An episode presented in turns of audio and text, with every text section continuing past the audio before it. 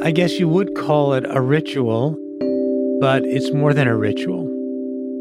What I do before every case is I stop, uh, I say a little prayer, I guess uh, you'd call it, even though I'm not a religious person.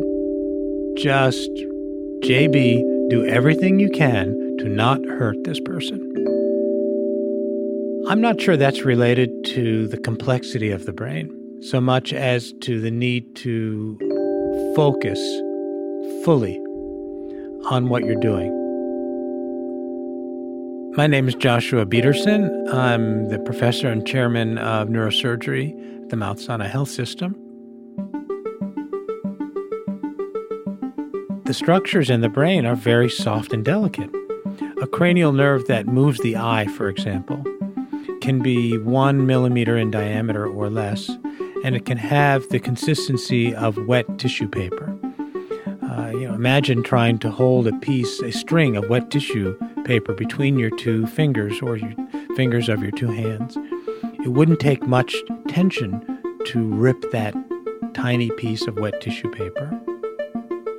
And many of those cranial nerves and structures are in canals and tunnels of bone mean that in order to get access, you have to use instruments and tools capable of drilling bone that can be as hard as cement.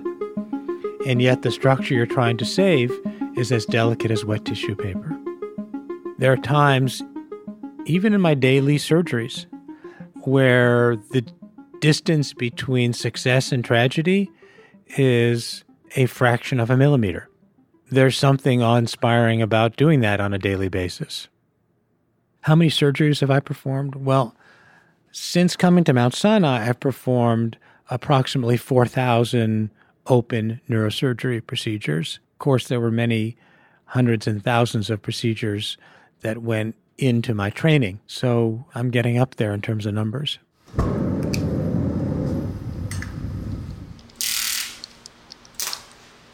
I love using my hands, and if I'm not using my hands in the operating room. I'm in my studio doing things.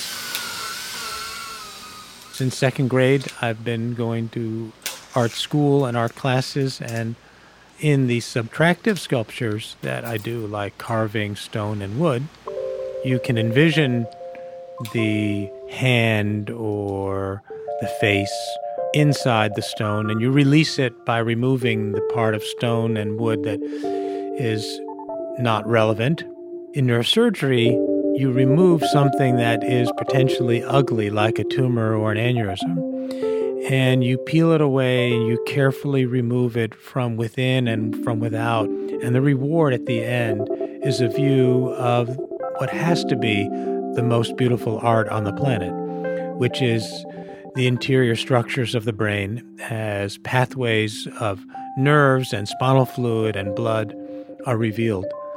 Uh, those are extremely beautiful. I think the real connection for me is in appreciating beauty, creating beauty, and in finding beauty.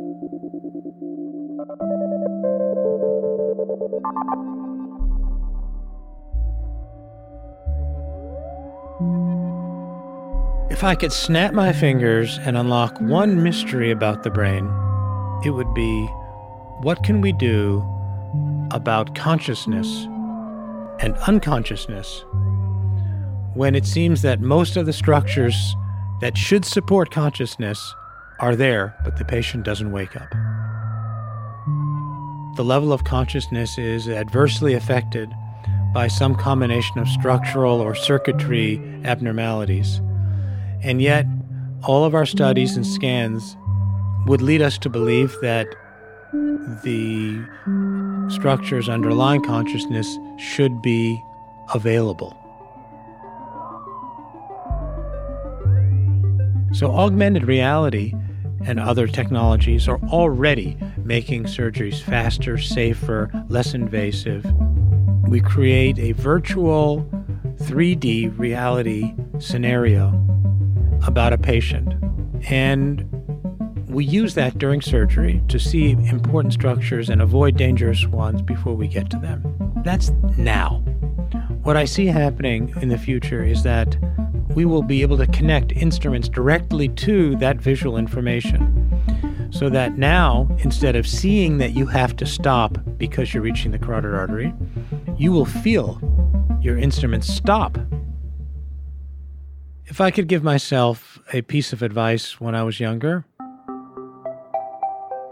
I would say some combination of vision and desire and impatience is necessary to get a lot done.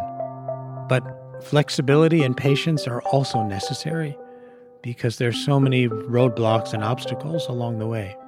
So, although I have managed to get something done, uh, I feel like most of what I've been doing is two steps forward and 1.95 steps backward. And yet there's steady progress forward because the net result is 0.05 steps forward with each step.